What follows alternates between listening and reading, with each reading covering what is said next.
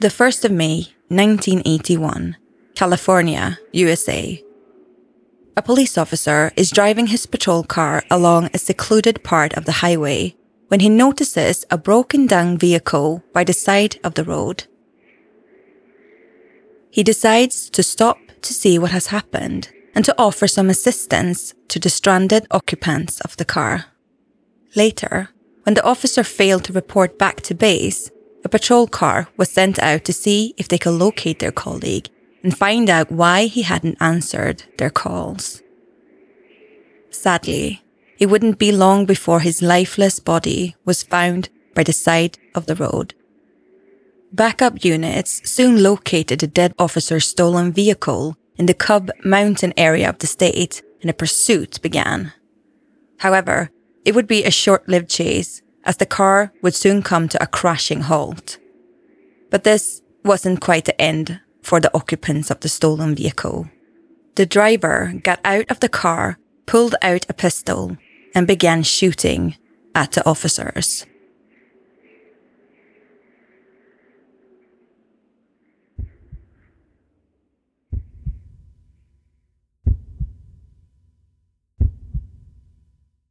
This is Nordic True Crime.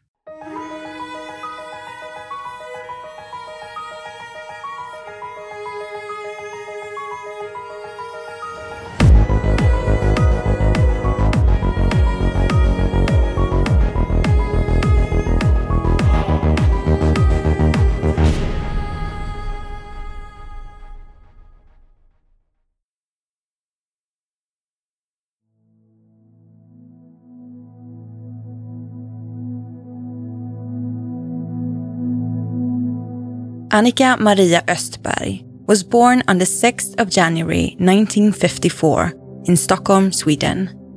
She grew up in the town of Hässelby, a suburb of the capital, together with her mother and father. However, her parents' relationship wouldn't last long into Annika's early years, with the couple divorcing when she was just three years old. She would continue to live with her mother and stayed at her father's house every other weekend, Despite the breakup of her parents, she was at the time growing up in an environment with two parents who cared dearly for her, raising her in what could be considered as a pretty much normal childhood. One day, Annika's mother, who worked as a flight attendant traveling all over the world, met an American man when her daughter was nine years old. The relationship would blossom and she would go on to marry her new partner and soon reveal to Annika that they would be moving to America to live together with her new stepfather. On arrival in her new country, Annika was enrolled into an expensive private school, and it was about this time she felt that her relationship with her mother had changed. She stated years later in an interview with Swedish radio station P3 that her mother had always been her best friend, and she felt that her new husband had come between them. She would be forever taking his side in arguments, all the time disregarding what her young daughter had to say. Some years later, Annika began dating a man who she met when she was at a club watching a band play in her home state of California. His name was Bullet, and he played the drums. During a break in the band's performance, he began flirting with Annika, and from this chance meeting, they began seeing each other on a more regular basis, soon becoming an item. However, there was one problem. Bullet was older than her, a lot older. At the time of meeting, Annika was 13 years old and Bullet was 24. It was a hugely significant age gap. Naturally, her mother was outraged when she found out and forbid her daughter from seeing the much older man. But as the relationship between Annika and her mother was already at breaking point, this confrontation wedged an even bigger, perhaps irreparable, gap between mother and daughter. Annika had had enough and ran away from home. But it wasn't long before she was soon found and placed into a facility for troublesome juveniles. After a short stint at a home, she continued to see Bullet at the displeasure and anger of her mother. But this wasn't going to stop Annika. She suggested to Bullet that they run away together to San Francisco, and that is exactly what they did. She did, however, take something with her her mother's credit card, perhaps in spite of what had become of a once loving, respectful relationship.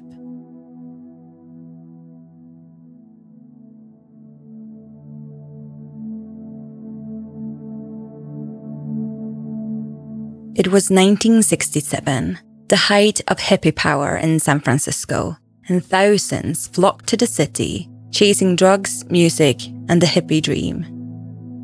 Annika was no different, and there was one thing in particular with that era which immediately caught the attention of the innocent 13 year old the drug culture.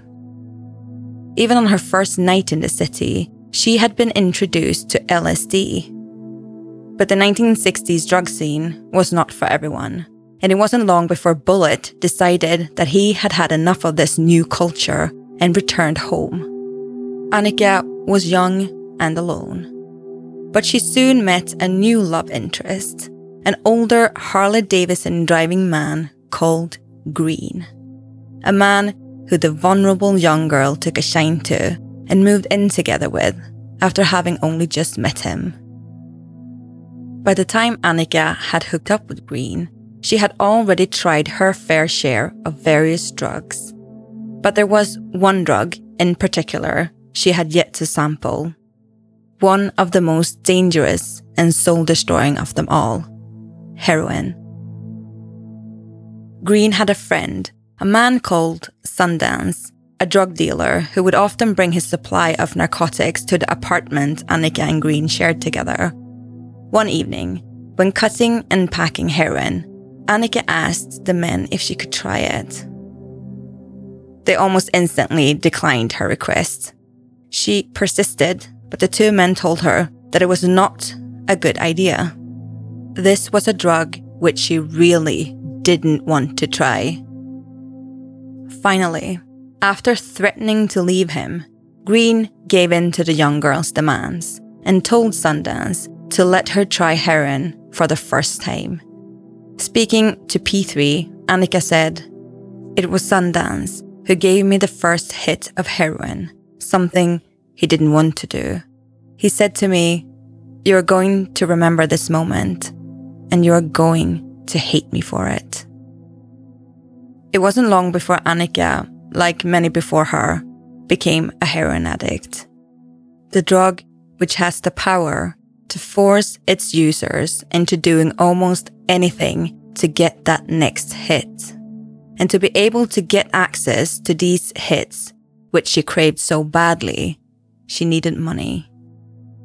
Annika was sent out to earn this cash by working as a stripper.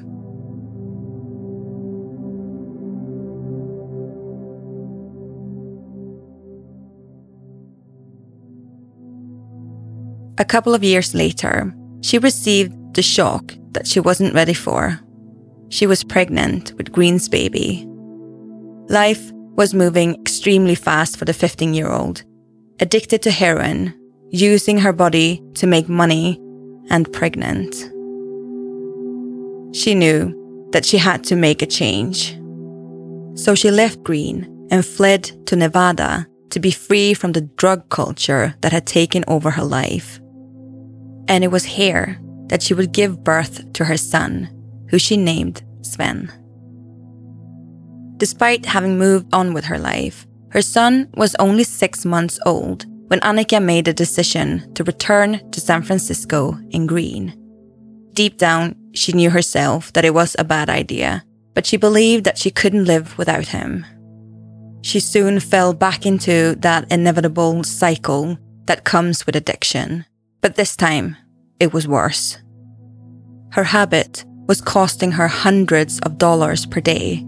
Stripping at clubs was never going to sustain her dependency on the drug. So at the age of 16, she became a prostitute. the tumultuous relationship built on the need to make money for drugs grew closer and closer to breaking point. Green would stay at home with little Sven, whilst Annika would roam the streets selling her body to strange men. In the end, she once again made a decision to leave the father of her son. She may have managed to escape the never ending cycle of misery that her relationship with her ex had become, but her life on drugs and violence would continue, even escalate to new levels. When she was 18 years old, a man was stabbed to death in the apartment which she shared with her then boyfriend. It wasn't until two years later that she admitted to killing the man herself, but according to her, the murder was carried out in self defense. She claimed that she was trying to protect her boyfriend. In the end, she was charged with manslaughter and sentenced to five years probation. Once again, Annika's conscience began to weigh on her mind, and she knew that she had to get clean for the sake of her son. She checked into another rehab facility and got the help she so desperately needed. And not long after getting clean, she met a new man, Brian Deasy. But this time, it was different. He wasn't like the others. He was a working man who could offer her the safety and security both her and Sven needed. This relationship, like the others before it, wouldn't last. But it did give Sven several years of stability and schooling before its inevitable collapse. She again chose heroin, but it would not be a journey that her young son would have to endure. Annika would go it alone, sending Sven to the north of California to live with his father.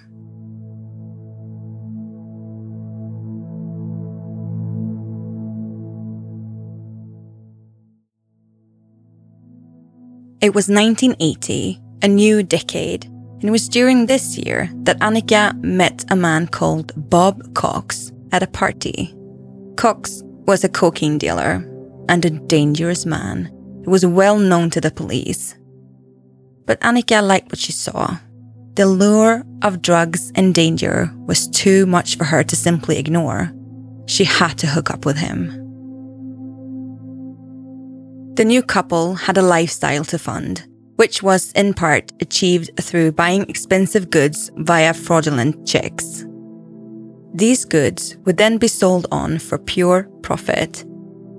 And it was on the 1st of May 1981 that Annika and Bob came into the possession of a large amount of stolen meat, an item which needed sold quickly before it was past its sell by date. Annika knew of someone who may be interested in the meat, Joe Torre, a 58 year old ex restaurant owner. She left a message for him, and he soon called her back to let her know that he wanted to buy the meat. The couple drove to a warehouse in Stockton, California, to meet Joe and to do the deal. When there, according to Annika, Joe began to argue about the price and as she went to the back of the car to retrieve the meat, she could hear that the exchange between the two men was becoming more and more heated. Suddenly, there was a loud bang. Bob had shot Joe. Annika claimed that she didn't see the actual shot, but she saw Joe fall to the ground. Bob then shot him one more time, making sure that he was dead. They robbed him and drove away from the scene of the crime. Annika knew that they had to leave the country, and she told Bob that before they do so, she would have to go and see Sven, at least one more time to say goodbye to her son. They headed for the town of Clear Lake and on arrival drove around the streets searching for the trailer which her ex partner and son lived in.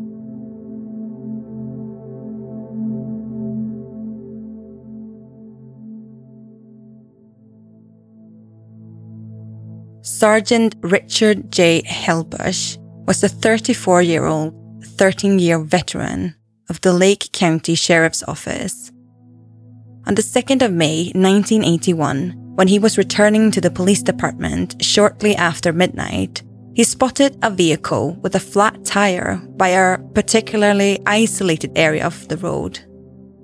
He decided to stop the car to see if he could be of any assistance. The occupants of the car were 39 year old Bob Cox and 27 year old Annika Deasy. When Helbush returned to his patrol car to run a check, he was shot three times in the back by Cox. He didn't stand a chance. Unfortunately, the officer was unaware that the couple was wanted in connection with the homicide at the warehouse the previous day. Annika and Bob robbed the dead sergeant of his wallet and revolver and fled the scene in the patrol car. When dispatch received no reply from Richard after he had notified them that he was assisting the broken down vehicle, backup was sent out to try and locate him. It wasn't long before Officer Don Anderson was on the scene and he soon came across the dead body of his colleague. At the time, he was only the second officer in the history of the Lake County Sheriff's Department to be killed in the line of duty. When driving down the highway in search of the vehicle, Officer Don suddenly saw it fly by in the opposite direction. He made a quick U turn, and the pursuit of the suspected murderers began, with several other units soon joining the chase. But it was to be a short lived pursuit, with the car crashing into a tree at an intersection. Don and the other officers go out of their cars in anticipation of making a quick arrest. But it wasn't to be. Bob Cox pulled himself from the vehicle and fired at the police. The officers took cover behind their car doors and replied with gunfire of their own. Suddenly, Bob fell to the ground. He had been shot in the stomach, and Annika ran to his aid.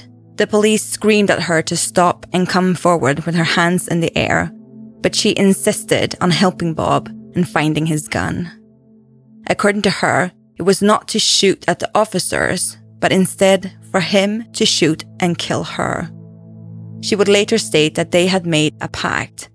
If they were to be stopped by the police, then she would receive a bullet in the head from his gun. But it wasn't to be. Annika was restrained by the officers before she could locate the whereabouts of the pistol. Bob was taken to the hospital and she was driven to the police station.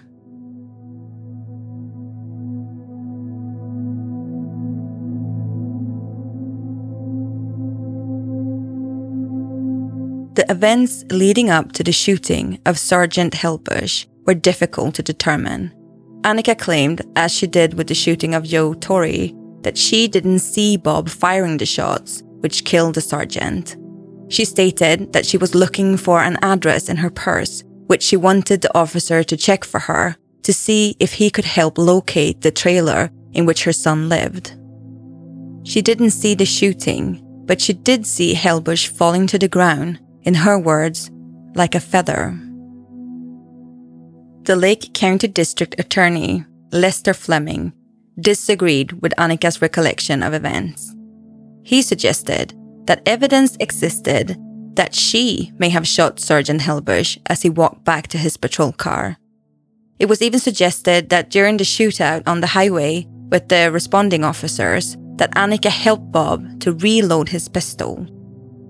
It was also thought that if she was willing to help him reload, then was very possible that she could herself have shot Sergeant Helbush in the back as he returned to his car.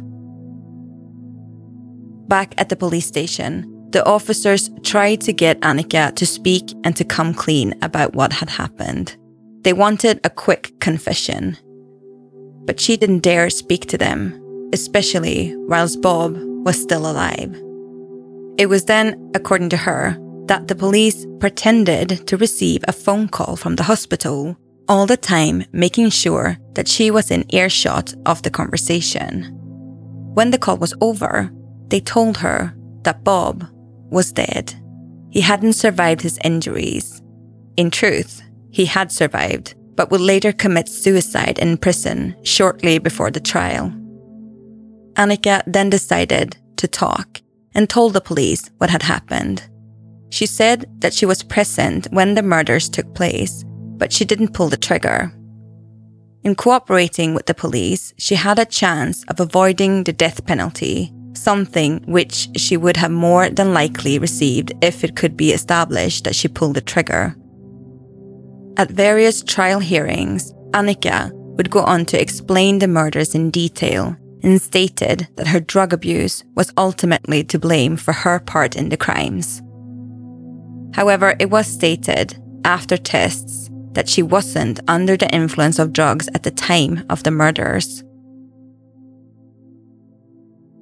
In 1983, Annika Maria Östberg Deasy was sentenced to 25 years to life for her part in the murders of Joe Torre and Richard Helbush. At the time of Annika's sentencing, politics and laws were very much different from today.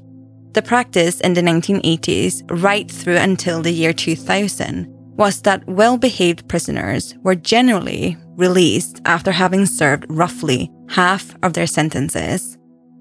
So it was very much expected that she would be out of prison after 12 years or so.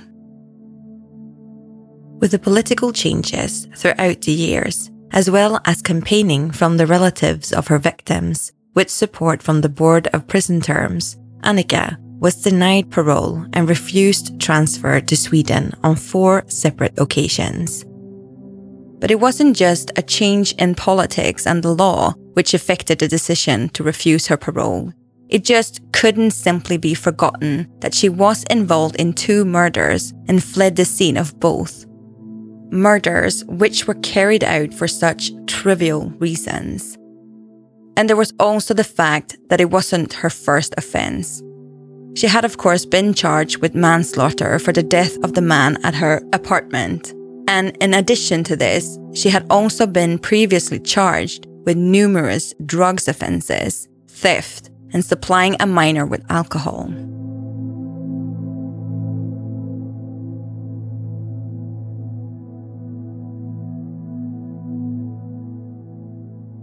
Over the years, there were many attempts to have Annika transferred to Sweden to serve out the rest of her sentence in her home country.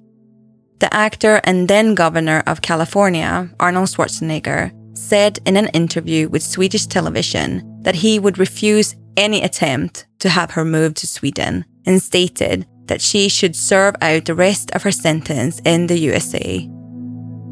But behind the scenes, plans were in motion, and in 2009, she was somewhat, perhaps surprisingly, transferred back to Sweden.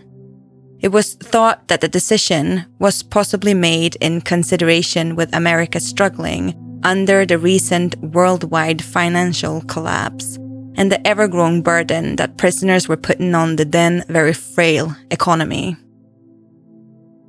On Annika's return, it was decided in the Swedish High Court that her original sentence should be time limited, and she was given a release date of May 2nd, 2011, 30 years after having originally been sentenced for her part in the two murders. The Swedish media coverage of Annika's time in prison has been heavily criticized throughout the years, both in Sweden and America. It was thought by many that she was almost portrayed as a victim and not a perpetrator. Newspaper columnist and TV producer Stefan Wahlberg said in 2005, quote, Annika Östberg has been convicted of a double murder and murder in the first degree. The media have consistently reported that she was convicted of assisting in murders committed by her boyfriend, despite knowing that that is simply not true. Since being released from prison, Annika has remained in Sweden, giving lectures on what it was like to be imprisoned in the USA and has even released a book. Her son Sven sadly passed away in a car accident at the age of 15.